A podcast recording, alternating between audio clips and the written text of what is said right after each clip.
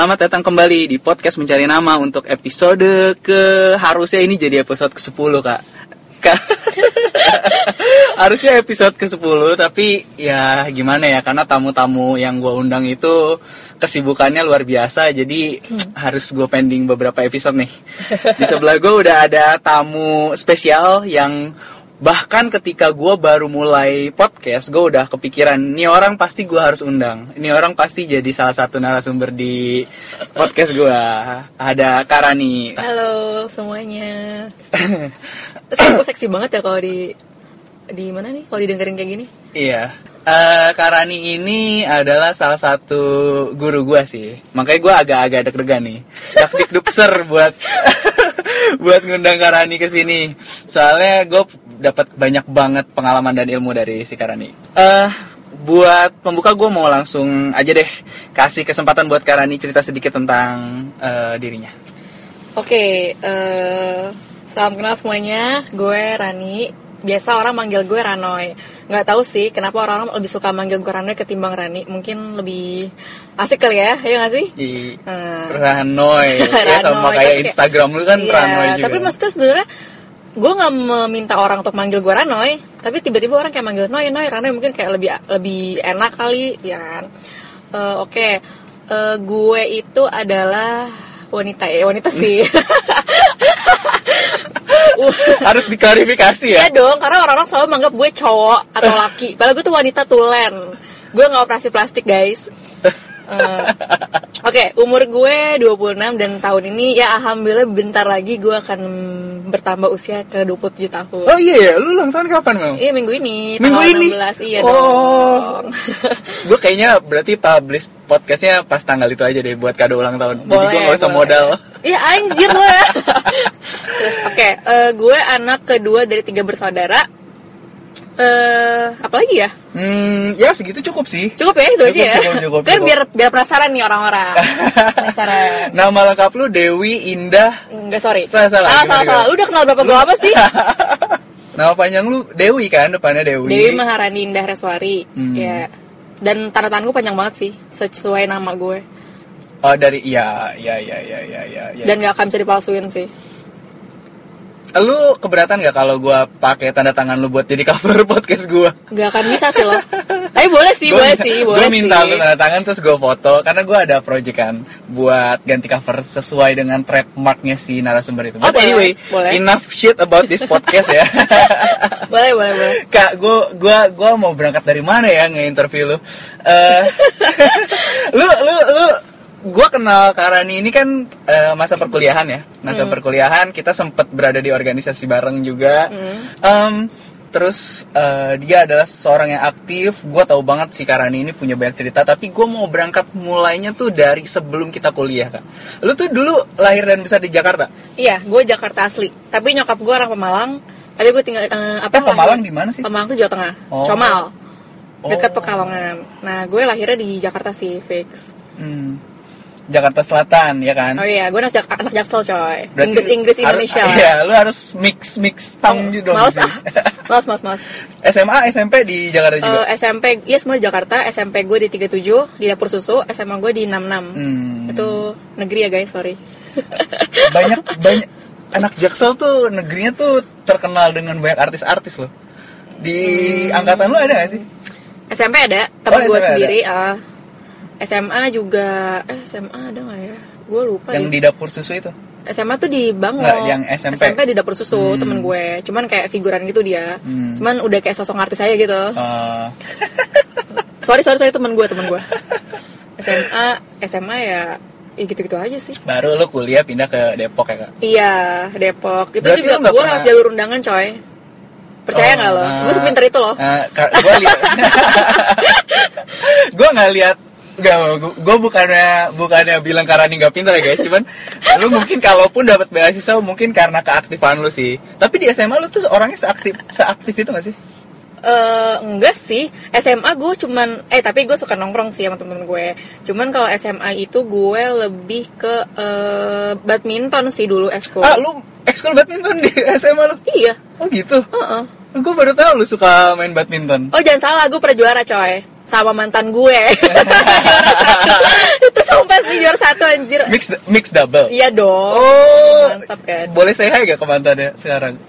Eh, congrats saya udah punya anak dua kan ya kenapa plot twist gini? gue pikir mau apa namanya?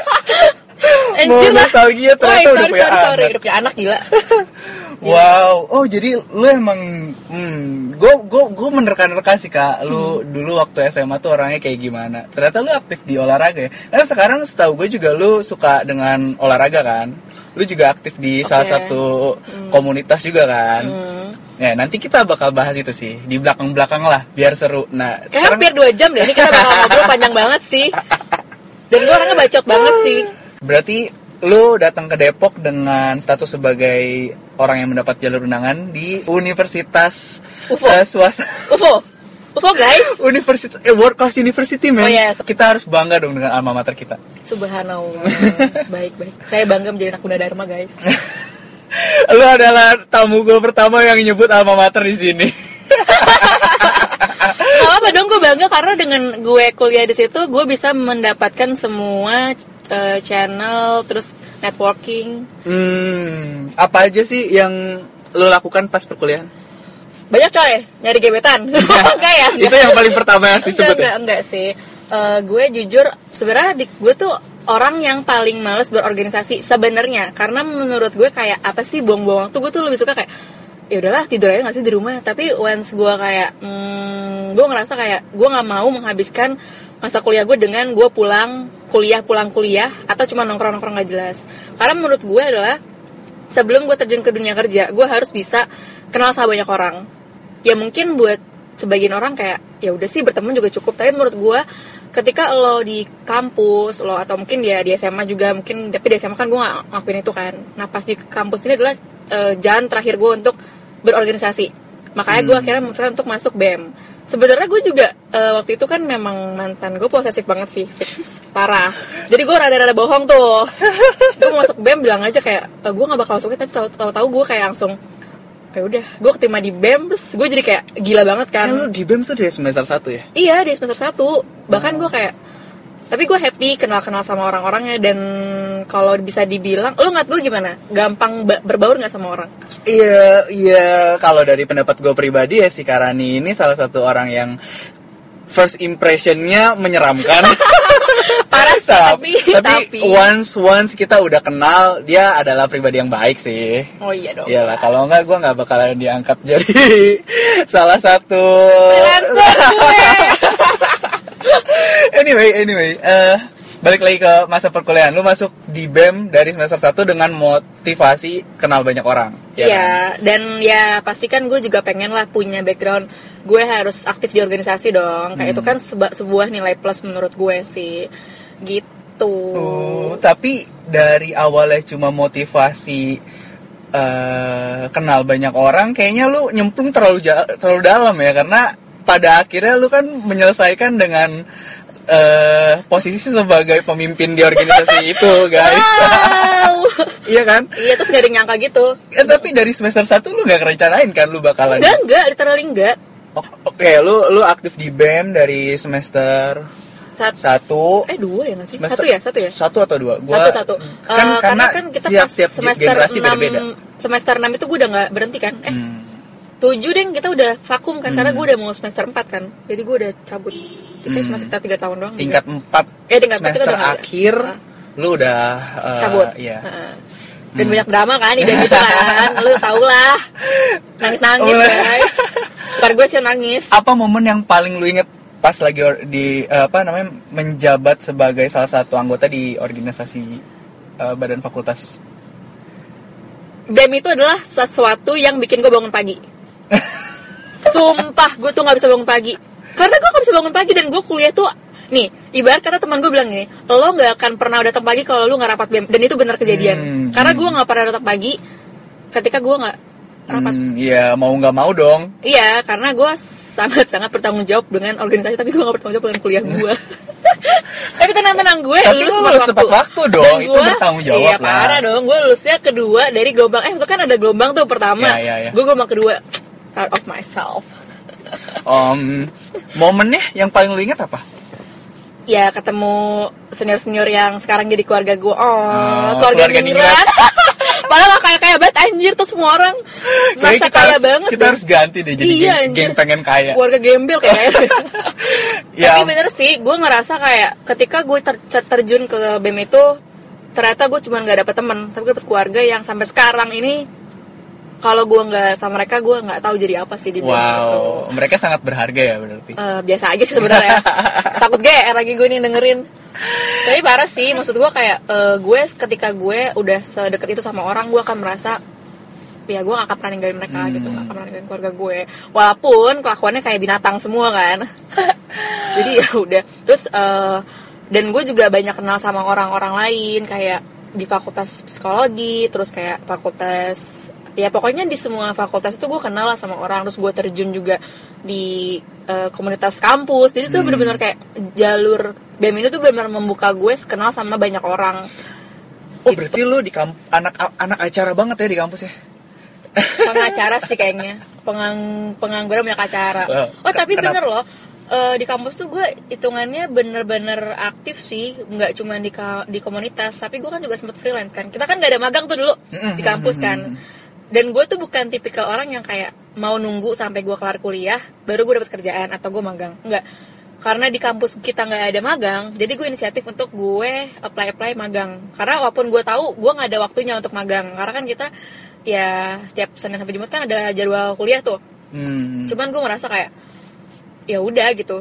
This is me gitu kan. Gue harus gue harus cari pengalaman itu sendiri. Iya, jadi nggak lu di buka, sama kampus buka ya kesempatan sendiri ya? Iya, dan lu tau nggak pertama gue magang di mana Nggak, di mana? di Info Jakarta Info Jakarta. dulu itu dia salah satu yang terkenal kan Info Jakarta Hmm. dan dia masih waktu itu kantornya tuh masih kayak di ruko gitu dan gue ngerasain dapat uang lima ribu itu senangnya minta Eh ini ampun pekerjaan pertama lu bukan? Enggak kan? enggak magang Magang, magang iya, di magang. semester tiga dua apa tiga ya di saat orang-orang kayak masih pada leha-leha Hmm. bekerja terus sebak bahkan belum masuk PI loh itu dan gue udah kepikiran kayak gue mau magang nih Hmm. even kampus nggak nyediain Gimana itu eh, awal mulanya lu menemukan si program magang itu? Maksudnya apakah lu meng-apply sendiri atau apply sendiri punya- gue Oh. apply sendiri jadi kan kita emang nggak ada mungkin kalau sekarang ada kali ya jalur buat magang atau enggak perlu Nggak diperfect tahu, harus tanya Pak tahu Hendro sih. wah gue nggak tahu sih cuman yang jelas kita tuh dulu nggak ada magang di Gunadarma Eh, ada PI dan gue nggak mau karena gue rasa gini PI itu sama kayak skripsi jatuhnya kan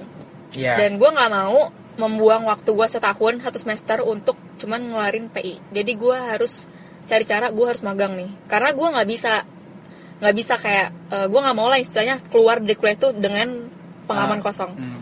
itu gue sih mungkin ya nggak semua orang kayak gitu cuman kalau gue emang tipikal kayak gitu gitu Akhirnya lu cari-cari sendiri dan lu sendiri. akhirnya dapet Iya. eh, link buat ke buat apply magang. Terus lu di interview dong? oh iya dan sebelumnya kan sebelum gue magang itu kan gue emang memang udah freelancer Hmm. di salah satu website. Jadi gini ceritanya.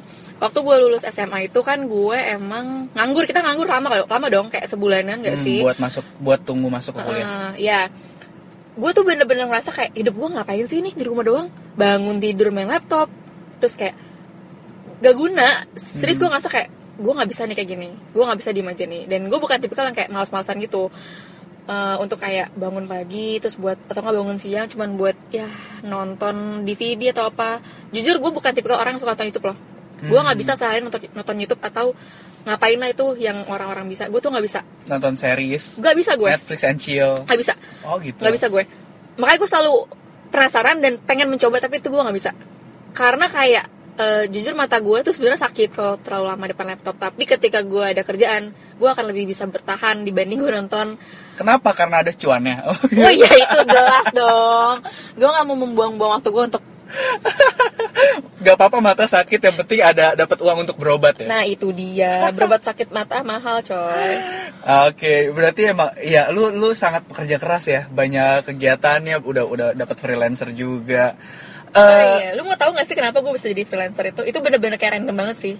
Bayangin lu gue SMA coy, lulus kuliah SMA, orang mana ngeliat ngeliat sih anak SMA kerja hmm, ya gak sih? Apa sih jenis eh, jenis pekerjaan lepas yang lu lakuin pas SMA itu? Content writer. Jadi gini, dulu kan kita masih zaman main Facebook, nggak ada. Instagram kan? Aha. Ada pet gak sih dulu? Udah ada belum sih? Gue lupa sih ada pet apa Masih enggak. Friendster kayaknya lu SMA tuh kak. Gue udah gak main Friendster, gue main Facebook. Facebook, Facebook, Nah, Facebook. terus gue kayak ngerasa beberapa minggu gue di rumah gue nggak punya uang padahal sebenarnya bisa minta sama orang tua tapi gue ngerasa kayak gue udah mau kuliah gue nggak bisa nih ngandelin orang tua untuk senang-senang gue happy happy gue akhirnya gue coba lah buka eh, status di Facebook kayak eh, eh, Hai semuanya eh, gue baru lulus SMA gue pengen deh ada freelance gitu jadi writer. Emang sih gue masih belum punya pengalaman tapi gue suka nulis kok. Dan nggak tahu kenapa mungkin emang rezeki gue ada yang nge DM gue ada yang ngechat gue dengan Bentar, lu status itu. tulis status itu di Facebook. a wall lu, iya bukan di grup-grup enggak komunitas. di wall gue Terus ada yang nge-DM. ada Hmm, kok mencurigakan sih? enggak bener terus ada dan gue juga kaget kok bisa ya gitu Iya. dan gue ngerasa kayak kayak emang rezeki orang tuh ada aja gitu loh maksudnya kita nggak pernah Orangnya lu kenal atau enggak? enggak Oh, jadi dia mungkin mungkin emang dia cari-cari juga kali ya. enggak bahkan dia nggak mempekerjakan gue dia malah ngereferensiin orang yang nyari Hmm. gitu jadi eh eh kalau ada kalau eh eh, aku baca wall kamu nih kalau mau coba ini hubungi ini dan gue hubungin dong benar ternyata emang lagi nyari jadi kayak orangnya sebagai perantara aja Hmm. buat gue menghubungi si orang yang mencari freelance writer akhirnya gue hubungin eh, dia bilang dia lagi butuh orang yang bisa nulis artikel tapi bola Oh. bola nah gue itu nggak suka bola sama sekali gue ngerasa bola apaan sih Waktu SMA. Iya. Apaan sih bola? Gak jelas satu bola direbutin rame-rame. Gue selalu kayak mikir gitu apaan sih? Dan dan mindset gue tuh kayak ini tuh bu, ini tuh olahraga nggak nggak sangat-sangat nggak seru dan nggak asik kan. Ah. Sampai akhirnya gue coba nulis eh ditolak. Hmm. Ditolak mentah karena apa? Karena kena plagiat. Gue bilang jujur sama si orang itu, gue bilang gue nggak bisa nulis bola karena menurut gue itu bukan ranah gue dan gue susah menulis eh, artikel bola sesuai dengan yang biasa ditampilin lah di website lain kan. Makanya akhirnya dia bilang, ayo coba dulu gitu. Sayang loh kalau nggak dicoba. Sampai akhirnya gue, oh iya, ini kan kesempatan yang mungkin gak akan gue dapetin lagi kan nantinya. Gue gue inget banget waktu itu gue nonton pertandingan. Oh, waktu pas gue nulis itu gue masih eh, kayak rewrite artikel orang. Hmm, jadi lu dikasih link artikel. Enggak, gue nyari sendiri sih. Oh, nyari kayak sendiri. maksudnya gue berusaha untuk rewrite tapi kayak ngerasa kayak bahasanya tuh susah kan. Maksudnya bahasa gue harus luas dan bahasa-bahasa lulus bola tuh kayak beda kan kayak misalnya apalah yang nggak lu biasa Iya, temukan eh, kan. Hype-nya harus yang Iya. semangat-semangat Ah, juga. dan gue bahkan nggak tahu siapa pemainnya. kan lucu banget dong tiba-tiba gue bilang e, Messi di Real Madrid yang Ah. mungkin dong. Terus akhirnya ya udah gue coba eh, nulis lagi dengan gue nonton pertandingannya. Gue inget banget per, tim eh pertandingan yang gue nonton waktu itu adalah Barcelona sama Manchester United. Hmm, Gua Liga lupa. Champions dong ya. Tahun berapa sih? Sumpah gue lupa sih Tapi itu kayak bener-bener gue baru lulus SMA sih Hmm. Dan itu gue nonton Gue langsung jatuh cinta sama Barcelona di situ Gue nggak ngerti Gue lupa sih dia menang atau kalah Yang jelas gue Ini bakal jadi tim yang gue suka Oh, oh, jadi kecintaan lu terhadap sepak bola bermulai dari situ. Dari ya? situ Dan dan pas banget Abis tulis itu gue langsung diterima Oh, Langsung wow. diterima Jadi dibilang bagus Oke Dan gue ngerasa kayak Oke Mungkin emang ini jalan gue Hmm. dari situ gue langsung gila tuh kayak gue sering mau nggak mau kan gue karena dapat kliennya artikel bola pasti gue harus nulis dong tentang bola dan gue Iya. harus menguasai Iya. materinya Jadi lu keep up sama materinya ya? ya jadi gue nggak cuma sekedar yang tadi gue cuma nonton Barcelona jadi gue nonton yang lain Hmm. itu yang jadi bikin gue kayak oh ternyata bola asik ya Oh, gitu oh jadi pandangan anda berubah ya langsung. gue jadi ngeliat udah gue sendiri dong kayak oh bola asik ya bahkan gue sampai sampai sekarang ini gue udah segila itu sih sama Barcelona Hmm. yang mau dibilang keributan silahkan tapi yang jelas gue cinta sih sama Barcelona Ya, ya, gitu. ya, ya. Lanjut dulu soal eh, magang lu di Info Jakarta berarti. Oke. Berarti lu udah belajar nulis dari eh emang udah punya pengalaman jadi freelancer dari eh, Semester satu. apa namanya? Pokoknya ya, semester masuk satu ya. ya. Itu lu berlanjut pas kuliah juga dong. lanjut Berarti di sela-sela lu mengatur anak-anak BEM yang gak tahu diri itu gue nggak belum mengatur dong kan gue masih Oh iya iya iya anggota iya iya, iya. Tapi, Lu menjadi eh, anggota yang nggak nggak nggak tahu malu itu. Iya, yang suka datang siang dan suka diomelin sama Cavani karena gue suka ngaret tapi ya mohon maaf ya siapa suruh anda bikin Ya nggak apa-apa lu lu bayar denda Pagi-pagi. kan? Lu bayar denda kan? gue bayar rendah sih dibanding gue harus datang on time sih Iya, lu juga sel- eh, aktif dalam kegiatan BEM dan lu nulis juga waktu Iya. kuliah dan sebenarnya gue suka nulis itu tuh dari SMP sih Hmm, jadi gue inget banget itu gue pertama kali nulis puisi jadi dikasih tema kemerdekaan atau merah putih gue lupa dan gue salah satu oh jadi dua orang gue salah satu orang yang puisi di puisinya dibilang bagus hmm. di situ gue kayak ngerasa oke berarti lu udah punya mungkin lu sadar kalau lu punya bakat di Iya, mungkin, kepenulisan ya. dari SMA Tapi dulu masih puisi ya, masih kayak karena gue ngerasa kayak gue paling nggak bisa cerita sama orang. Gue nggak mau cerita sama orang, gue curhat nggak mau curhat sama orang. Jadi gue merasa kayak tulisan itu adalah dunia gue. Hmm. Jadi gue kayak menuangkan kegalauan gue, kesedihan gue lewat tulisan dan puisi-puisi yang alay itu yang gue nggak tahu sekarang ada di mana. Dan gue gak baca, apaan sih alay banget deh gue dulu jijik tau gak lo?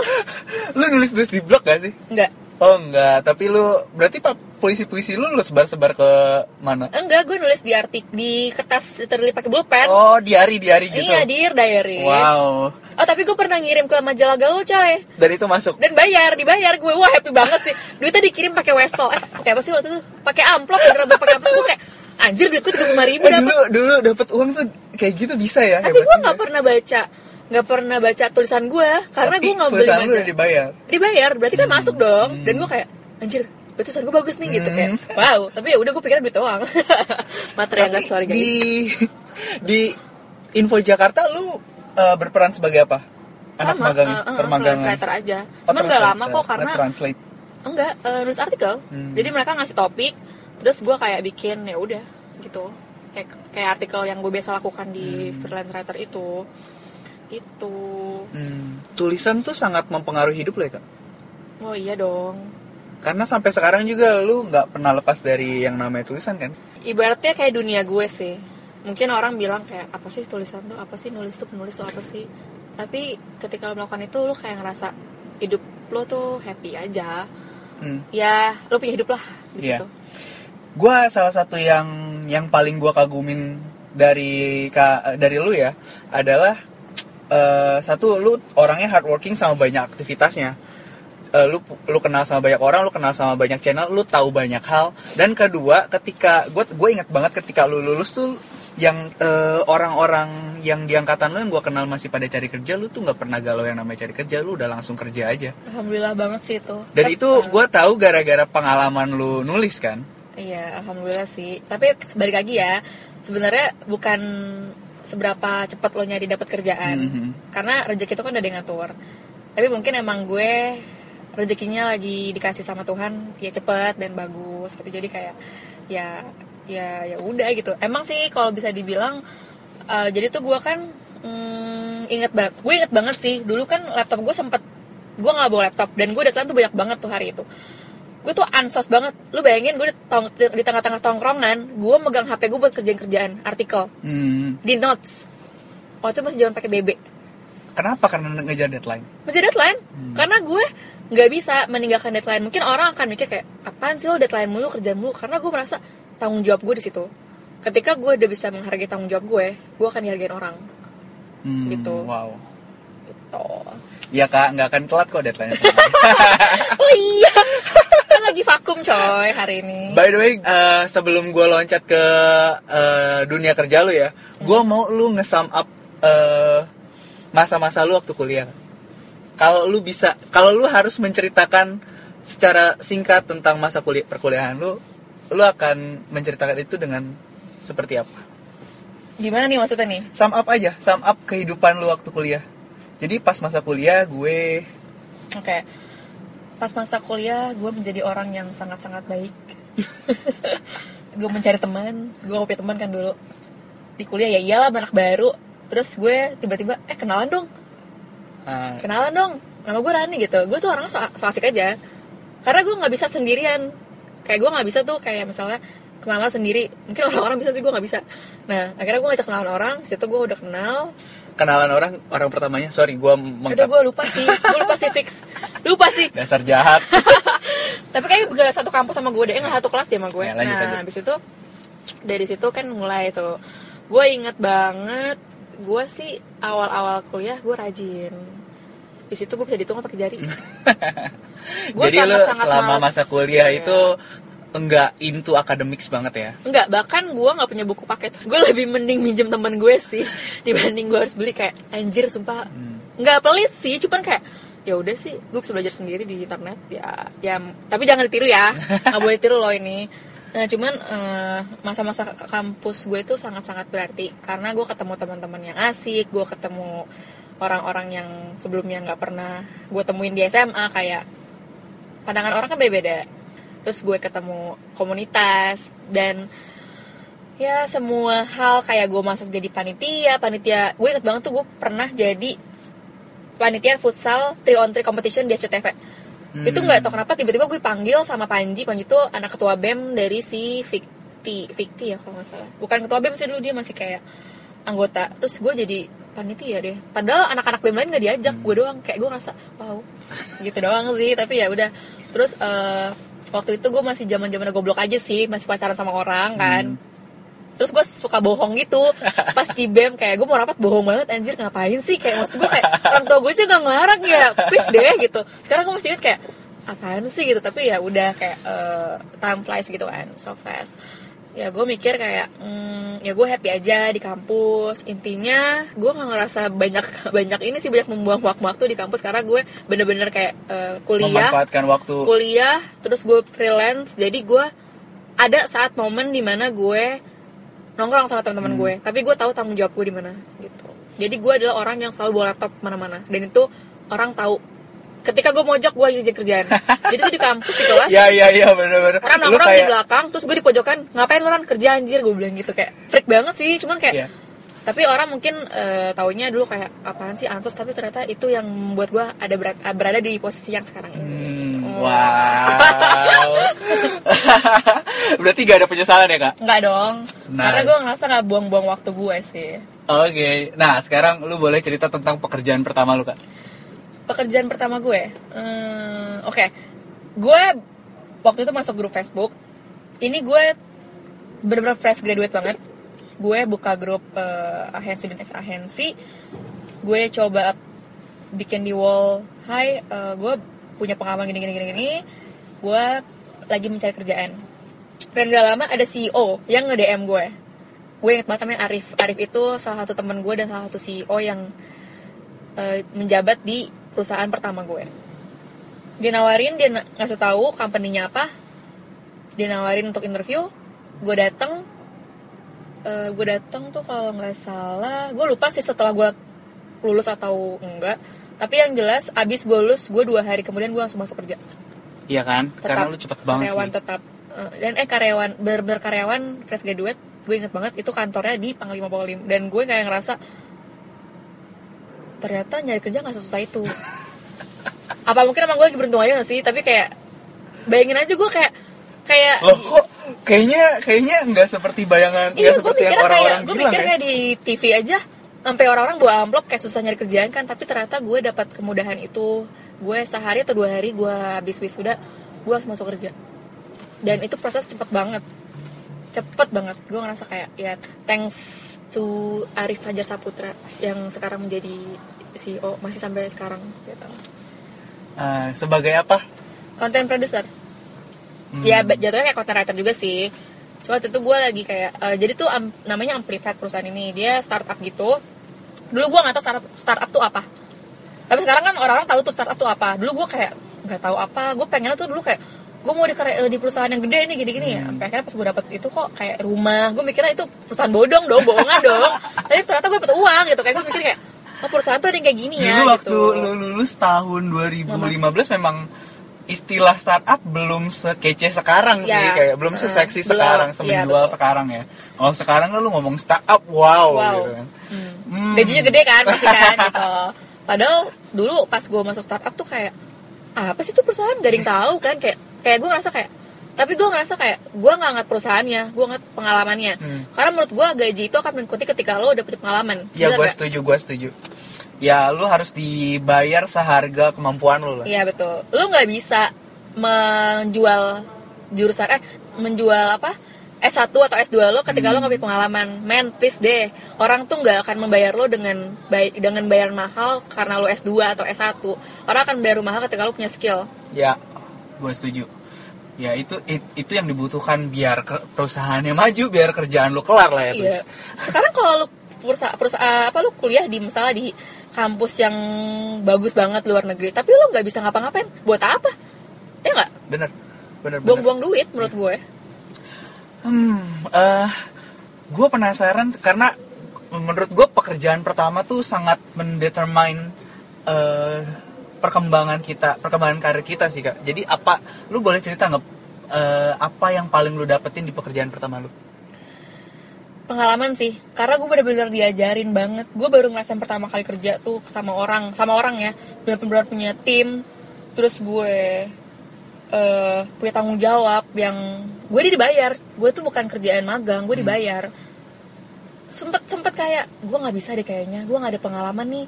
Gue kan cuma nulis puisi doang. Tapi gue mikir kayak ada senior gue namanya eh, Kamega dia itu sangat-sangat sabar mengajarkan gue. Ada Endah juga sih dia temen yang udah masuk duluan lah ke Amplified itu gue udah jarin dan gue ngerasa kok oh iya gue bisa nih. Hmm. learning by doing sih. Karena eh, nulis artikel tuh nggak se nggak sama kayak nulis kayak copy buat eh, banner buat aplikasi. Karena kan waktu kan si Amplified ini kan lebih fokus ke eh, aplikasi kan. Lagi zaman zamannya itulah kayak aplikasi gitu di Play Store atau di Google Play Store apa? Eh, Play Store dan Google eh, Play. Google Play. iya sorry. Oke. Hmm, eh, ngomongin soal tulisan, kenapa lu bisa bilang tulisan itu nggak se eh, ada ada gimana ya? Tulisan itu nggak semudah yang lu pikirin. Kalau nggak semudah yang lu pikirin, kenapa lu begitu mencintai nulis? beda loh ketika lo nulis karena lo mau lo mencurahkan hati sama nulis untuk ngajak orang untuk bertindak Hmm.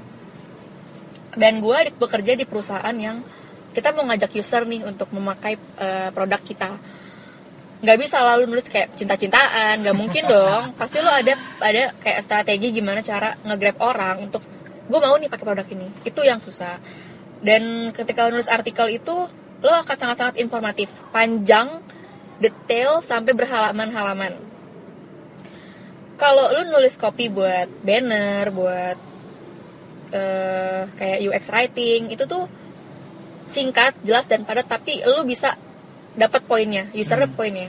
Itu itu yang menurut gue susah dan sampai sekarang gue masih belajar sih. Karena eh, ketika gue melihat tulisan jelek gue akan kritik jadi gue nggak mau dikritik orang dengan tulisan gue jelek itu pak jeleknya gue sih kayak gue merasa kayak hmm, jelek tulisan padahal tulisan gue juga bagus gitu itu sih cuman Ya, iya ya skill untuk eh, mengkritik tulisan orang memang berbeda dengan skill nulis dong. Iya dong, Maksudnya nggak nggak bahkan nggak semua orang yang jago nulis bisa ngeritik.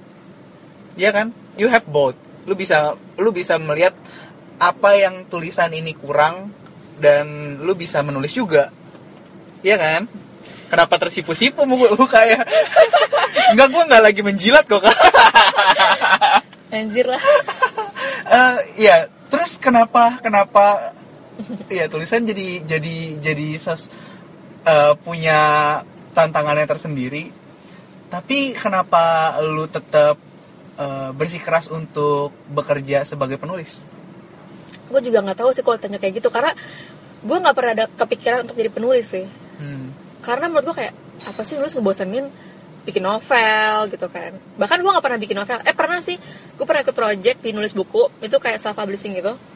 Jadi lu ngirimin artikel terus dipublish Hmm. diterbitin. Dan Kayak, tulisan lu dipublish? Ah, tiga lah tiga di tiga buku. Ya jangan loncat jauh ke penulis novel dan karya-karya sastra kayak gitu ya. Kenapa lu tetap kayak mm, bertahan di di content writing passion sih Hmm, jadi sekarang lu ngikutin passion lu dong? Iya dong, karena ya mungkin bullshit sih. gue juga nggak bisa menyalahkan orang yang kerja nggak pakai passion, karena jujur kerja butuh duit. Hmm. Lo nggak bisa makan pakai passion coy. Eh, nggak tahu sih ya. Cuman menurut gue eh, tiap orang punya eh, pandangan masing-masing. Tapi gue pernah mengerjakan sesuatu nggak pakai passion. Lo tahu gue di mana? gue opname dua kali dalam enam bulan. Gila, gue tiap ke kantor nangis. Gue nggak mau ngeliat orang, gue benci banget orang. Bener-bener kayak gue di neraka coy gitu. Dan gue tuh opname dua kali tuh capek banget. Sampai dokternya tuh hafal sama gue. Dan Karena memang lu lu opname karena lu kecapean atau karena lu stres? stres, gue tuh punya ini, punya apa asam lambung, punya penyakit makan. Hmm. Karena lu gastro, gastro. Oh iya iya, ini pengalaman pengalaman kerja lu setelah kerjaan pertama lu kan. Em, berarti lu pernah pernah loncat ke eh, apa namanya pekerjaan yang job desk-nya nggak sesuai dengan passion lu dong? Satu kali, Hmm. satu kali doang dan itu bener-bener kayak wow, dua Dan lu kapok. iyalah. Parah sih itu bener-bener kayak gue even gue diajak meeting gue cari alasan biar nggak meeting. Gue minta gue telepon. Separah itu, gue separah itu ya. telepon temen gue yang jadi manajer di luar kota tolong dong chat bos gue kita mau meeting. Gue sampai segitunya karena gue nggak mau ketemu bos gue gue takut banget coy. Saking gue tuh kayak di tengah gue terjebak dan gue akan dimarahin gue akan diterkam nih abis ini nih gitu. Hmm. gue sampai kayak segitunya dan itu gue gue pengen awalnya kayak eh, mencoba untuk belajar belajar belajar tapi kayak gue mikir ini bukan gue karena gue waktu itu gue belajar kerja benar-benar ngitungin data terus eh, angka yang mana gue benci banget sama angka gue nggak suka matematika Hmm. dan gue harus terjebak di situ kayak jir gue di tengah-tengah orang yang salah tapi gue butuh uang ngerti kan lo jadi gue kayak gue butuh uang gue bisa keluar kira gue tiap hari kesel aja bawa orang pengen marah pengen makan orang Oh iya iya iya iya iya. iya. Akhirnya apa yang lo lakuin kak? Belajar dari pengalaman itu ya? gue belajar sih. Gue selalu belajar dari pengalaman dan mak- maksudnya walaupun gue nggak suka tetap ada pengalaman yang gue dapet pelajaran yang gue dapet pasti ada. Cuman ya kalau gue pribadi memang nggak munafik sih. Lo nggak bisa kerja cuma pakai passion doang. Kadang lo akan dihadapkan pada eh, sesuatu eh, pilihan yang nggak sesuai passion lo. Tapi ketika lo emang dapet sesuatu yang pakai passion itu akan bikin lo kerja seribu kali lipat dari ketika lo nggak pakai passion. Dan itu gue ngerasain banget. Secinta apa gue pakai passion. Dan ketika gue nggak pakai passion gue kayak ya udah kerja kerja aja. Gue butuh uang. Tapi ketika gue pakai passion gue akan kayak gimana ya ini strateginya? Gue akan bener detail itu. Kita akan devoted ke pekerjaan Iya kita. benar Hmm. jadi menurut gue passion itu adalah hal yang sangat penting.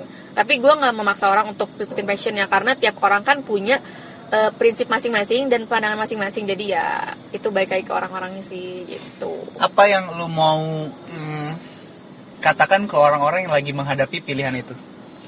Pilihan di mana ngikutin ketika lu lu lu dihadapkan oleh ses- sesuatu yang lu nggak lagi suka, Mm-mm. tapi lu tahu lu tuh butuh. jangan banyak ngeluh ketika lu banyak ngeluh ketika lu banyak nggak bersyukur lu akan merasa hidup lu nggak lebih baik dari orang. Karena gini gue selalu punya prinsip gue gue lagi susah nih tapi gue akan selalu melihat orang di luar. Hmm. kayak gue lagi jalan. Ini sangat sangat sangat sangat mempengaruhi hidup gue ya. Nggak munafik sih. Gue bener-bener pernah nangis ketika gue ngeliat orang kayak eh, di pinggir jalan tidur. Itu gue kayak langsung kayak anjir gue masih kayak gini masih punya uang masih dapat pekerjaan gue masih ngeluh. Hmm. itu yang selalu kayak bikin gue gue nggak boleh nggak boleh ngeluh gue nggak boleh nyerah. Emang sih e, ngeluh itu wajar. Ngeluh itu manusiawi. Tapi ketika lo ngeluh tiap hari itu akan bikin lo jadi yang nggak menyebarkan aura positif aja. Lo ngasih aura negatif ke orang ke diri lo sendiri juga yang bikin lo jadi kayak makin ya udah lo nggak akan perform aja gitu. Ya maksud gue bukan berarti lo terpaksa ya ngerjain sesuatu tapi maksudnya ketika lo ada di suatu pilihan yang gak lo suka lo mending cabut atau emang lo harus eh, ya harus terima aja konsekuensinya. Karena percuma lo ngeluh tapi lo masih stay di situ. Kalau emang lo nggak mau dan lo nggak suka lo nggak usah ngeluh lo cabut gitu. Kenapa lo harus takut? Dan lo nggak hadapi konsekuensi yang lain. Iya gitu, maksudnya ngapain takut? Nggak punya uang. Kalau emang lu nggak suka dan lu nggak mau ya ngapain lu takut? Untuk cabut. Nggak usah ngerasa kayak gue nggak bakal punya uang. Ya udah tuh konsekuensinya lu masih milih butuh uang ya lu lakuin Iya. gitu. Jangan ngeluh gitu. Itu ya intinya itu aja sih Wah, momen ini Karani berubah dari guru nulis gue jadi guru spiritual gue ya. anjir lah nah, eh, setelah lu kerja di eh, sesuatu yang lu nggak suka, akhirnya lu loncat ke balik lagi ke balik balik writing kan? balik cuman sekitar tujuh bulan lah gue nggak suka itu tapi jujur loh gue adalah kutu loncat coy Hmm, hmm, gue tuh loncat dalam pekerjaan. maksud lu? pekerjaan parah sih gue nggak pernah ada yang betah sampai 2 tahun Hmm. Tapi tapi eh, Kena, eh, banyak orang yang menganggap itu sesuatu yang negatif. Menurut lu gimana? tergantung sih karena gue kutu loncat juga pertama eh gue di Amplify itu kan tiga bulan terus ternyata pas gue Oh kerjaan pertama tiga bulan ya? tiga bulan lulus probation tuh gue diangkat Banyak Cuma- orang yang takut, sorry. Banyak orang yang takut kan? Maksudnya, ah gila kerjaan gue, masa kerjaan pertama gue tiga bulan minimal satu tahun lah di sini. Oke, itu menarik menarik, pertanyaan menarik. Ketika gue dapet tiga bulan lulus probation, gue mau diangkat, tapi gue dapet perusahaan yang lebih gede, Hmm. agensi. Pegang lainnya UC 1000. Hmm. Siapa yang nggak tahu UC 1000? Gila sih. Nah, kalau agensi itu, ini ag- agensi ATL above the line itu dia lebih ngurusin ke TVC, TVC, eh, eh, print ad gitu-gitu. Cuman kita nggak main digital. Digital tuh ada timnya sendiri. Nah, gue kenapa gue gue juga bingung kenapa gue di approve. Jadi bener-bener hari itu gue interview. Hari itu gue juga hari itu juga gue tangan kontrak. Oh wow, tapi in the first place lu meng-apply ke situ atau enggak kak? Apply. Oh, lu gue apply, apply. Eh, apply. itu juga iseng aja. Hmm. Apply apply kok panggil ditawarin kontrak langsung brek. Ya gue approve dong. Karena gue mikir gini, gue adalah fresh graduate yang masih eh, butuh banyak pelajaran, pengalaman. Dan ini adalah kesempatan lu untuk loncat ke kolam yang lebih besar. Iya betul. Maksud gue kayak brand UC 1000 itu eh, itulah hitungannya udah gede kan dan gue emang nggak pernah masuk agensi kan dulunya. Jadi kayak kayaknya gue bisa banyak belajar dari sini. Tapi ternyata lembur. tapi gue tapi lemburnya juga maksudnya masih masuk akal lah. Cuman kayak eh, lu ada pernah gue pernah ditanya sama orang kayak gini. Gaji lo berapa di situ? Segini. Segini. Kecil amat Hmm. oh ya nggak apa-apa dong. Gue merasa gue belum pernah punya kerjaan yang lama. Menurut gue eh, munafik ketika lo mencari kerjaan dengan title gue S1 harus gaji gue segini langsung nggak bisa. Cari tuh perusahaan kayak gitu. Kalau ada. ya udah gue minta maaf. Tapi gue rasa nggak ada sih. Karena menurut gue kayak ya pengalaman itu pengalaman itu sih. sangat-sangat sangat-sangat menjadi patokan eh, dari angka. Ha- ya. Iya angka kan. Orang akan menghargai lo ketika lo punya pengalaman. Ketika lo gak punya pengalaman lo gak akan dihargai sih menurut gue. Hmm. di pekerjaan ya dihargai dalam bentuk uang loh Wow, you see ya kak. Lu kerja kerjain apa aja di sana? hmm, copywriting sih gue. Eh, gue copywriter kan di sana. Eh, gue yang ikut proyekan TVC TVC itu kayak TV komersial kayak iklannya UC kan UC kan mainnya di YouTube sama di iklan TV kita dari brainstorming kayak misalnya kita ada klien tuh kliennya itu misalnya tahun ini kita mau bikin eh, tentang apa gitu. Nah kita akan brainstorming sama tim. Nanti itu akan dilempar ke klien kalau klien oke baru kita bikin storyline dan storyboard. Storyboard itu yang akan di convert ke video TVC Oh, wow. Berarti lu udah ngerjain banyak eh, TVC atau video dari UC 1000 dong?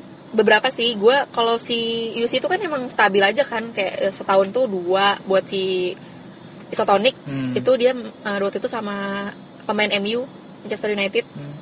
yang yang dua lagi itu eh, vitamin sama Miss Universe. Kan dia Miss Universe terus tuh. Itu. Nah sisanya paling kayak banner print ad gitu gitu aja sih kayak buat campaign. Jadi tuh satu project tuh bisa akan ada banyak turunan. Kayak misalnya TVC lah print ad lah terus trend branding di kereta tuh pasti ada gitu gitu nah gue bikin kopinya sih Hmm, jadi lu bikin b- berkontribusi di storyline-nya, lu berkontribusi di tagline dan Iya, gitu. desainnya juga. Wow. desain sih enggak sih desain dari tim gue Ya tapi tulisan yang Ada ada, di di desain, desainnya dari iya. lu kan. Nah, Hmm. Wah, menarik ya. Eh, apa susahnya, Kak? Paling susah buat buat buat eh, menjabat sebagai copywriter di si- di Susah. ya copywriter lah. susah. Karena klien klien ini tuh sangat sangat perfeksionis.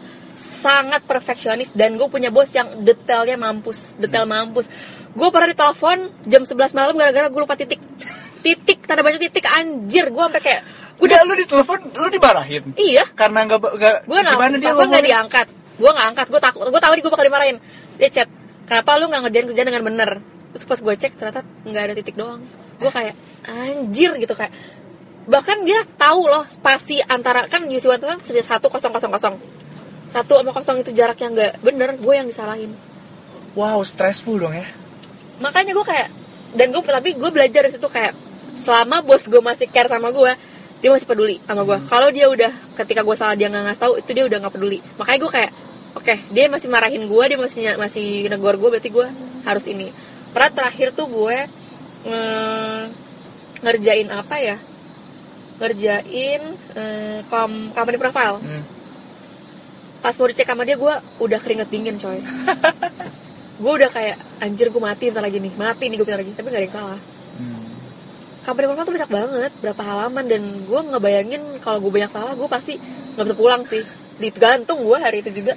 Saking saking dia sangat sangat detail titik aja dia tahu yang mana nggak ada even kayak eh, dia nggak dia tahu jarak ini kurang wah gila sih gila sih itu Ini kerjaan kedua lo dong. kedua Berarti ini ya tapi ini lama setahun setahun Hmm. lebih berarti lu yang paling digodok menurut eh, kalau dari cerita lu berarti lu paling digodok di sini lu ngerasa kayak gitu nggak? Eh, iya dari sih dari detail detail. Iya, gue jadi mempla- gue jadi belajar untuk detail sama sesuatu. Sangat sangat takut kalau gue salah. Hmm. Jadi gue di situ gue kayak belajar, gue harus detail, gue harus perfeksionis. yang itu ke bawah sampai sekarang. Oh tapi tapi ini waktu gue jadi siwa, di agensi ini, gue masih diperpanjang 6 bulan di Amplified Hmm. sebagai eh, freelancer. Jadi mereka masih butuh Ah gila, ah gila, banyak sekali kerjaan Muna. masih butuh jadi masih butuh orang jadi kan harusnya tiga bulan tuh gue diangkat kan tapi kan gue pindah tuh karena gue mau agensi nah akhirnya te- eh, teman gue si Arif itu si CEO nya juga nawarin lu freelancer deh Ran 6 bulan. Oke gue terima. Cuan coy. Baik lagi cuan. Terus ya udah akhirnya gue terima. Ya udah jadi gue mengejakan dua pekerjaan Aduh, dalam gila, hardworking sekali ya. satu satu waktu yang sama. Gue kayaknya kalau kerja jauh banget malas-malasannya daripada lu kak. gue juga males siapa bilang gue Eh, tapi, gak males tapi aktivitas lu banyak loh. Iya tapi gue gue tuh tipikal orang yang kalau udah malas tuh malesnya setengah mati. Kalau kerjaannya karena gue juga punya eh, stres lah Hmm. pasti. Tapi gue masih bisa manage lah insya Allah. So oke, eh, buat orang-orang yang gini, kalau lu ditanya gimana cara terbaik untuk belajar eh, menulis, lu bakalan kasih tips apa kak? Aduh gue bukan guru sih. Gue juga nggak sangat. Tapi lu praktisi. Ya. Tips tuh datangnya bukan dari guru, tips tuh dari praktisi loh. Tapi gue nggak merasa gue jago menulis sih karena gue mer- merasa kayak ya gue suka nulis aja. Tapi gue nggak merasa kalau gue pi- lebih pintar dari orang-orang gitu Hmm. enggak. Cuman kalau dari gue pribadi eh, untuk belajar sih sebenarnya kayak learning by doing aja sih. Lo banyak baca sih. Hmm. Karena ketika lo mau nulis lo harus punya banyak kosakata. Ketika kosakata lo terbatas, lo nggak akan bisa nulis bagus. Kayak misalnya lo mau bikin tulisan eh, yang lebih deep gitu, yang lebih dalam, lo nggak akan bisa pakai kata-kata yang itu itu aja. Pasti lo akan ada kata-kata yang orang nggak tahu di KBBI. Wah Hmm. kata orang kata temen gue sih kata sahib gue di Shopee. Eh tadi di sensor ya, Iya, iya, Set, iya. gitu kan. Eh, gue adalah EYD berjalan Eh, lu ya ya grammar Razi. parah tapi Indonesia bukan Inggris. gue sangat-sangat ini salah ini KBBI banget. Ini salah ini bukan KBBI. Seanjir itu sih gue. Apa itu itu gue se- kayak gitu semenjak gue eh, freelancer di salah satu eh, kayak wadah penulis gitu sih. Dan emang editornya parah banget se KBBI itu. Jadi gue kayak ke bawah. gitu ya. Hmm, berarti memang detil-detil eh, yang kecil gitu juga penting banget dalam penulisan. Penting. Even titik salah nggak ada tuh. Titik salah aja jam 11 malam ditelepon ya. Iya, dan gini, ketika lo mau belajar nulis, lo harus tahu eh, kata di sama ke yang disambung. Itu adalah hal yang paling gue selalu nomor satu ketika lo itu nggak bisa, udah lo mendingan belajar dulu. itu akan gue gitu, orang akan gue pahitin. Kenapa? Karena ketika lo mau nulis lo harus tahu eh, apa yang disambung, apa yang dipisah. Karena gini, pasti lo tahu, pasti banyak orang yang masih nulis di, di yang disambung apa enggak. Coba gue tanya sama lo, di mana itu disambung apa dipisah? Karena udah tahu.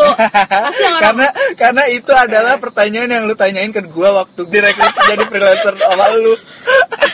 gue akan nih gue ketika gue ngerekrut freelancer satu pertanyaan yang akan gue tanya itu adalah itu di yang dipisah tuh kayak gimana di mana dipisah bersambung kalau dia jawabnya disambung gue akan nolak langsung kenapa Hmm. Karena- Capek ya ngajarin yang kayak gitu, ya. capek sih cuman tapi Revisi revisi yang kayak gitu-gitu. Iya, nah makanya ketika lo mau nulis tuh lo harus tahu lo punya kosakata yang luas, lo baca, lo banyak banyak baca, Hmm.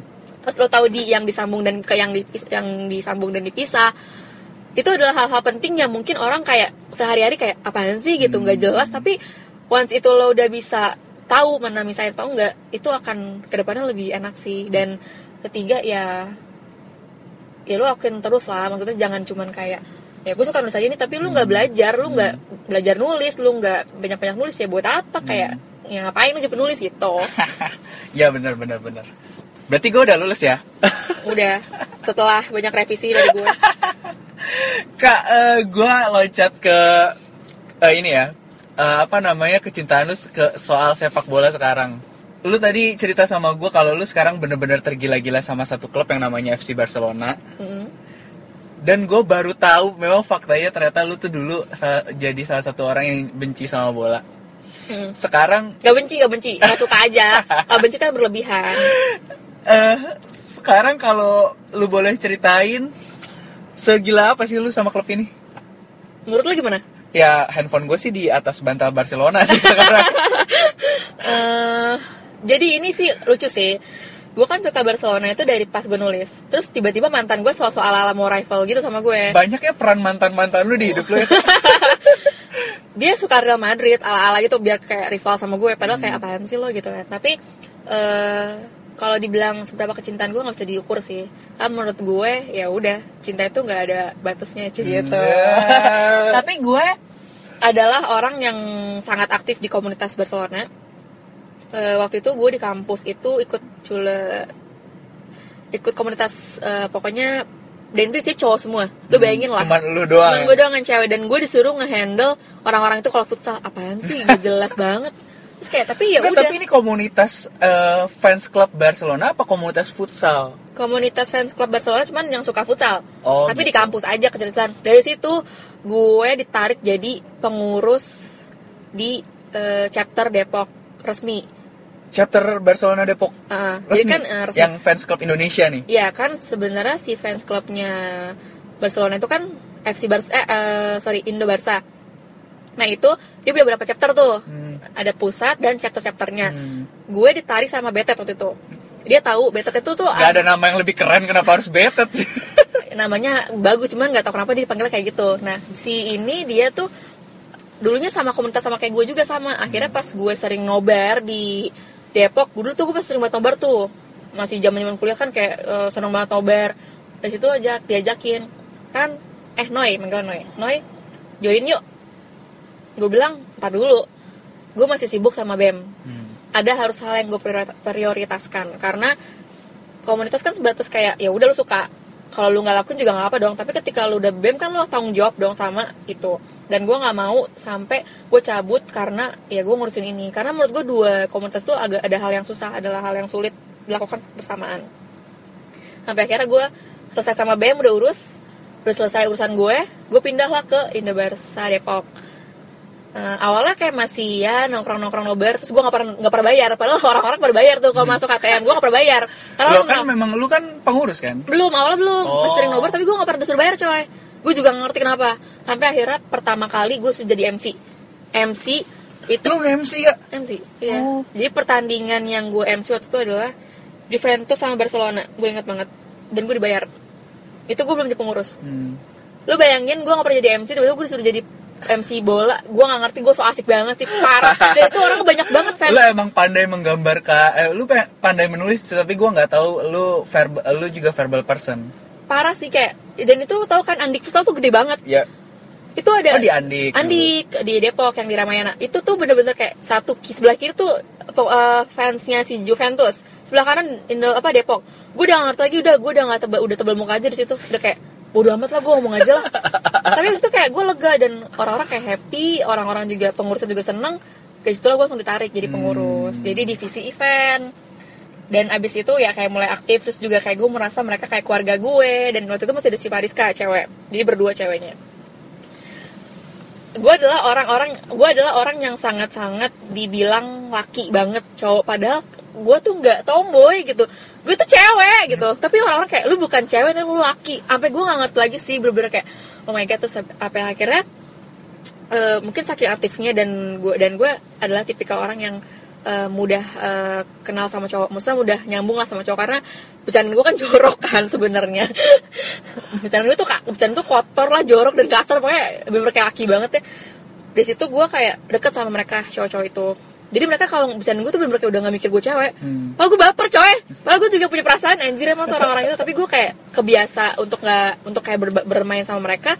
Jadi gue udah nggak apa sih baper tuh. Gue udah gak kenal lagi dan mereka juga kalau ketika gue baper anjir lah kayak cewek lo gitu. Jadi kayak ya ya udah gitu. Ya udah kayak lu nggak dianggap kayak aja kayak cewek, lu nah. tuh perasaannya sama Nah. kayak mereka lah. dan gue tipikal orang yang sangat-sangat kritis kalau ngomong kayak eh, dan mereka itu kan sebenarnya lebih karena kesuka cinta aja kan sekomunitas itu nah, tapi kalau gue tuh otak gue jalan kayak misalnya ini harus gini gini gini nah sampai akhirnya gue jadi tunjuk jadi ketua panitia Hmm. panitia eh waktu itu Barcelona, in Barcelona Depok itu jadi eh ulang tahun kelima. Gue inget banget Famos IBCD namanya. Itu gue jadi ketua ditunjuk. Terus gue disuruh mikirin ide apa? Bakal bikin apa? Kayak jir gue cemplungin coy. Tapi gue kayak ya udah kita berhasil. Ya walaupun emang ada banyak kekurangan lah tapi maksudnya itu bisa dimaklumin. Hmm. dan gue kayak ngerasa oh ternyata orang melihat gue gitu. As a person yang gue bisa buat nih menghandle acara. gue bisa manage tim gitu. Dan ya ya ya happy dan aja acara sih. fans club lagi maksudnya acara fans club bola yang mayoritasnya cowok lo ditunjuk sebagai ya Iya. lo kan minoritas di situ Iya bener-bener kayak gila nggak pernah ada dong cewek di situ. Maksudnya kayak eh, ada sih satu cewek cuman dia kan emang bendahara dan Hmm. ya maksud gue kayak oke lah ya gitu sih. oh wow Eh, berarti lu eh, cinta sama Barcelona dan eh, karena salah satunya ya karena Barcelona juga membuka jalan buat lu untuk kenal sama banyak orang juga ya Iya terus eh, dari gue Indo Barca Depok itu gue masuk TV. Gue jadi komentator coy waktu itu di Kompas. Eh, namanya Barca TV di Kompas. Di Kompas jam 2 pagi gue live dua kali. di layar kaca lu ada eh lu ada tape itu taping live langsung atau Itu live, itu live. live langsung Live. Hmm. Pertama kali gue diajak mengkomentari pertandingan Barcelona atau memang highlights berita Barcelona secara selama sepekan beberapa ada pertandingan, beberapa ada kayak eh, ya selingan-selingan gitu lah itu dikomentarin. Cuman kan kayak lu kan gak pernah masuk TV nih, Hmm. tiba-tiba lu suruh ngomong cap cip cup dan dan gue sih waktu itu enjoy kenapa karena gue bareng sama Mas Istian Istian itu dia pengurus FCB kolektor Hmm. itu komunitas eh, jersey ori oh gitu Hmm. Gue ikut dan gue dapet dia juga di situ. Dia jadi pengurus juga ditarik gue. Karena gue dari Depok Universitas Depok itu pengurus terus ada yang kenal sama gue nih. Ayo Ran join. Hmm. di kolektor FCB kolektor, kolektor dan divisi event juga. Gitu. Dan jadi MC juga pernah di situ. Jadi waktu itu ada waktu ada acara anniversary kedua gue inget banget. Gue jadi MC waktu itu. Kak, lu lu tuh punya banyak aktivitas tapi lu sering sakit gak sih? Sakit Gara-gara- yang sakit yang banget banget tuh enggak. Ya paling pilek-pilek doang cuman gue akan sangat-sangat eh, jatuh ketika gue banyak pikiran. Biasanya tuh langsung nyerang ke lambung karena gue kan emang punya mah kan. Hmm. dan kalau ketika gue stres tuh asam lambung gue naik dan itu bisa sampai ke rumah sakit. Gue ke dokter itu langsung opname. Pasti pasti kayak gitu. Makanya gue berusaha untuk menghindari rumah sakit. Karena gue tahu kalau gue udah kayak capek stres udah pasti dirawat gue cuman kayak ya udah balik lagi gue happy dengan Hmm, karena lu happy komunitas jadi lu gue, nggak iya. nggak sampai opname dua kali ya Nah, dan gue eh, bisa menjalankan itu semua karena gue nggak punya pacar. karena pacar gue sangat sangat mantan gue sangat sangat yang tadi Real Madrid itu sangat sangat posesif. Dia boleh nonton tapi gue nggak boleh nonton. oh jadi kenapa lo terus terus Jadi pas gue udah putus gue baru bisa bergabung dengan Oh, orang-orang gitu. itu. Sangat sangat complicated ya, sangat sangat sulit gitu. Maksud gue kayak, padahal juga gue mencari kepada mantannya Karani ya tolong ya. posesif anda harusnya Iya. dia udah bergabung dari dulu gara-gara anda memang. Tapi ya gitu. lu masih sampai sekarang aktif di Indobarka eh terakhir itu gue di FCB Collector cuma berapa kayak cuma setahun dua tahun sih gue di situ gue berhenti karena gue ngerasa kayak gue capek sih Hmm. karena gue udah kerja juga kan dan itu kan adalah rutinitas yang harus dilakukan kayak meeting meeting terus gitu kan gue capek Depok sampai gue dua periode. Oh berarti sekarang udah enggak enggak tadi nah. Tapi kalau nonton-nonton bareng lu pasti enggak masih masih. Teman nggak terlalu sering kayak dulu. Bahkan gue udah kayak jarang sih menonton sekarang. Karena Hmm. Capek kan sekarang pasti capek dong lu Cap- capek banget capek karena Capek kerja, capek, capek kerja atau karena lu benci sama pelatihnya enggak sih capek kerja gue gue ngeliat Twitter lu kemarin ketika si Valverde dipecat langsung wah gila ini ini bener dipecat nih. karena ya sorry goblok aja Eh masih ngikutin ya? Masih, masih, masih. masih ngikutin berita. sebenarnya ya? kalau lu mau jujur eh, ya intinya eh, orang-orang di Depok itu adalah keluarga gue yang sangat-sangat gue sedih pas gue tinggalin. Hmm. tapi mereka udah cabut duluan kan ninggalin gue. Ya udah gue tinggalin juga tuh sekarang. Ganti udah ganti kepengurusan lah istilah gitu. Nah sekarang gue lagi vakum aja karena ya teman-teman gue udah nggak ada ya gue juga pasti cabut. Hmm. ya udah ganti regenerasi baru lah. Ganti generasi baru. Gitu. Sangat sangat panjang ya cerita ini ya. Tapi gue sangat sangat eh, mencintai FC Barcelona sih. Oh ya terakhir tuh gue sempat jadi pengurus eh nggak pengurus panitia gathering Banyak ya nasional. jadi pani Gatnas Indobarkas Indonesia. iya se- Gila sebanyak apa di mana? di Bali di Bali Oh iya gue lihat deh di story lu deh yang waktu lu ke Bali ya. Iya. Sebanyak itu ya fans Barcelona ya. kayaknya mungkin karena kemarin di Bali dan tiket pesawat kan Hmm, mahal iya, banget kan dan itu kayaknya se- nggak selalu nggak sebanyak yang biasanya cuman kemarin adalah 400 300 Hmm. Ya tapi itu gue ngerasain banget kayak wah kenal sama semua orang dari luar kota. Ternyata banyak ya yang suka sama klub merah biru ini kayak ya kan pasti banyak orang. Dan dan lagi-lagi gue adalah orang yang ditinggalkan sama teman-teman gue. Jadi ini ada kejadian lucu sih nih. Pas gue lagi lagi belanja di Krisna gue inget banget. Gue ditinggalin dong waktu itu. Di Bali, di Bali. di Bali. Kenapa? Kenapa ditinggalin? dia lupa bawa gue. Gue lagi belanja tiba-tiba pas gue keluar anjing teman-teman gue pada nggak ada nih ke mana? Terus kayak pas gue liat Lu telepon, telepon gue telepon gue gue gue mikirnya kayak gue di, mereka pas pada di dalam dong. Hmm, jadi lu tungguin untuk gue beberapa tungguin saat. tungguin sampai kata tukang parkir mbak nungguin siapa? Teman saya. Udah pada balik. Ah nggak mungkin mas. Pas gue telepon gak diangkat nih pas gue balik sorry Noy lupa. Anjing lo semua gue gitu ya kayak gila gue pada kayak maaf Noy maaf kita lupa bawa lu. Sumpah gue udah gak, kayak gak ngerti lagi sama gue Mungkin karena postur lo yang mini kali ya, jadi lu- dilupain. Muka Enggak lu karena juga. gue pokoknya kayak ya udah sih orang lupa orang lu laki kan bisa sendiri. Gue speechless gue dan itu gue bener-bener nangis sampai keta- ketawa sampai nangis dan mereka juga ketawa ketawa gila sih emang nggak ada nggak ada otak kata orang-orang lucu sih tapi itu kayak maksud gue kayak eh, berarti kan mereka anggap gue kayak lebih dari sekedar temen Hmm. mereka memperlakukan gue kayak ya udah nih gue keluarga lo lo keluarga gue gitu Temen tuh sesuatu yang berharga buat lo ya. sangat sangat sangat gue akan sangat Tapi lu kan orangnya kelihatan kayak gak pedulian gitu loh. gue emang sangat cuek Iya. jujur gue sama cowok gue cuek banget Hmm. cuek banget bahkan kalau lu gua sama lu nih kayak lu mau ngapain juga gua nggak peduli sebenarnya Hmm.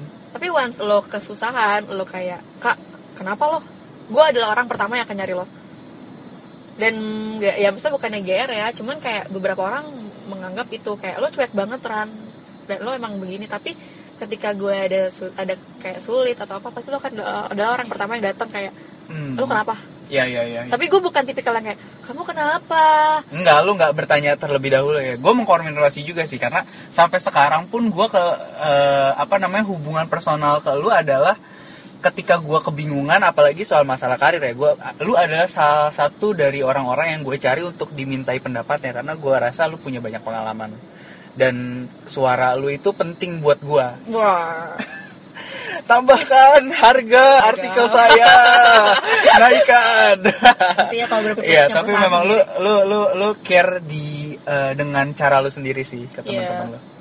Bahkan temen gue sadar kalau gue berbuat manis itu gue pasti something wrong with me. Kayak lo kenapa? Kamu kenapa? Gitu. Ran lo lagi sakit ya? Iya nih. Tapi ketika apa sih lo. Gue sangat sangat pedas kalau ngomong. Hmm. lo tahu itu kan? Iya, iya, iya. gue ceplos ceplos tapi itulah yang akan gue lakukan ke teman-teman gue. Justru kalau gue yang manis itu gue bahaya. Makanya gue akan bilang lo sabar aja kalau mulut gue jahat tapi gue tuh sangat sangat peduli sama lo gue Ya, gua- gue bukan gua- orang gua yang manis ke prefer orang lu ngomong pedes sih daripada lu ngomong gue nggak manis. akan tipikal gue bukan tipe orang yang nangis ke orang gitu karena gue kayak lu apaan sih gitu Ya, dan orang-orang yang dekat sama lu juga udah sadar kok lu orangnya kayak gitu. iya jadi kayak ya udah mereka menerima Itu. konsekuensi itu Oke, Ya. it's uh, it's been a good talk. Thank you banget loh kak lu udah main-main ke podcast gua. Gue mau sum up sih. So, uh, apa namanya? Gue pengen menutup dengan bilang, bukan bilang sih, bertanya.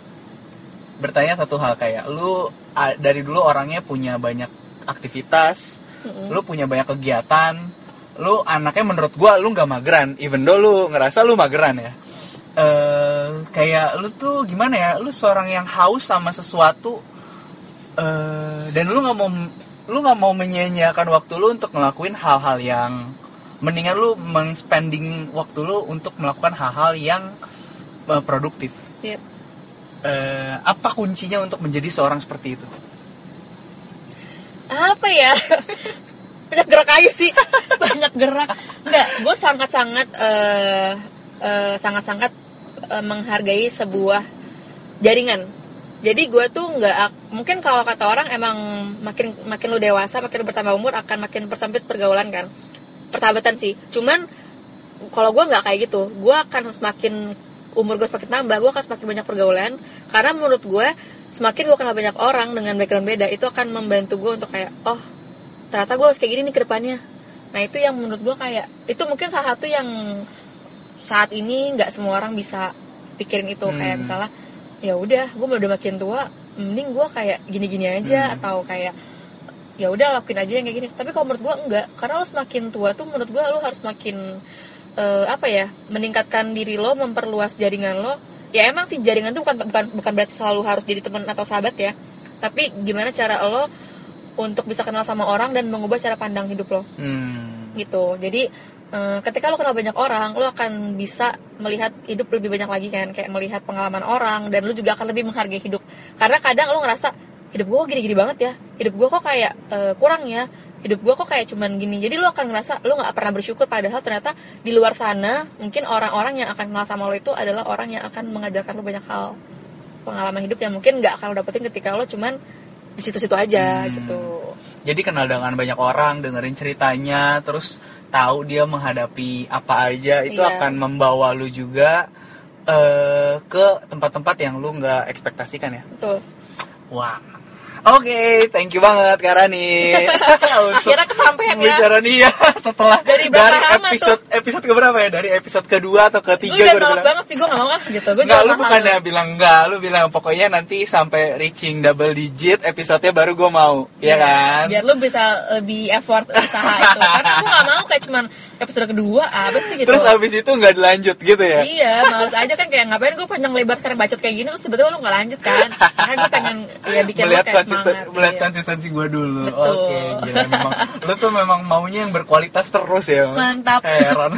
makanya gue gak saat-saat gak suka kuantitas Oke, eh, promosiin sosial media dong. Mungkin ada orang-orang yang mau nyari petua, ya kan? Atau mau mi- minta jatah freelance, mungkin Boleh, boleh, boleh. Karani bu. boleh bisa boleh langsung. eh gue lagi jalan usaha loh by the way apa yang kemarin saus-saus itu? Apa Enggak, eh, sambal-sambal? bawang enggak bawang goreng soalnya bawang goreng ini pedas gitu gue kayak emang dari dulu kan Ya, emang, ya, ya, eh, boleh sekalian promosi. pengen usaha nih Nah, kalau misalnya lo pada suka kayak makan terus kayak nasi doang nih kan anak-anak kosan tuh kayak nggak punya uang tuh akhir bulan lu makan pakai bawang goreng gue enak banget coy nasi panas dan itu udah terbukti sama semua orang kalau itu enak lu pakai nasi sama pakai bawang goreng tuh udah mantap Bikin storyline-nya dong, bikin nanti storyline-nya. gue bikin storyboardnya tenang tenang tenang tapi itu murah Gimana belinya?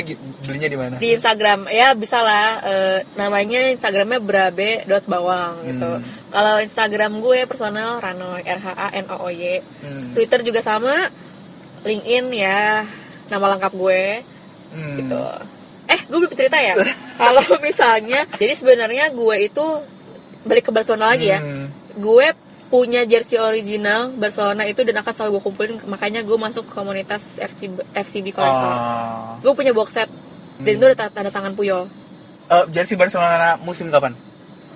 Eh, mus- enggak kalau ini ada Puyol special ya? edition Atau- special oh, edition special yang the- jersey-nya size-nya L yang gue tau nggak akan gue pakai itu gue beli dan gue lagi di rumah sakit waktu itu Hmm. lagi op nama gue buka-buka buka Kenapa lu beli akhirnya? Karena memang ada kesempatannya untuk dapat. karena buat pajangan Oh, tapi memang ada kesempatan untuk untuk beli dapetin jersey Beli, itu kan. beli. Hmm. Jadi emang lu kolektor jersey juga ya? ya lumayan lah tapi nggak nggak segila itu sih tapi maksudnya ketika lo mencintai sebuah klub lo harus harus menyumbang sedikit dana lo untuk membeli barang-barang mereka yang ori ya jangan yang fake karena gue pernah menyesal membeli barang fake dari Barcelona dan gue ngerasa kayak apaan sih gue Iya. tapi ketika lo cinta sama sesuatu klub usahain beli original nggak kalau misalnya emang nggak punya uang mendingan gak usah beli yang fake gitu I see.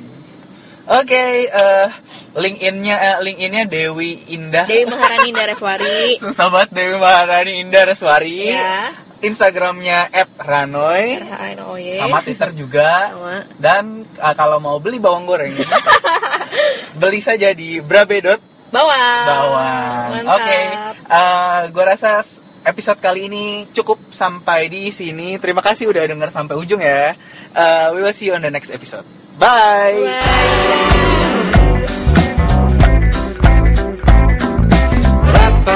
Bye.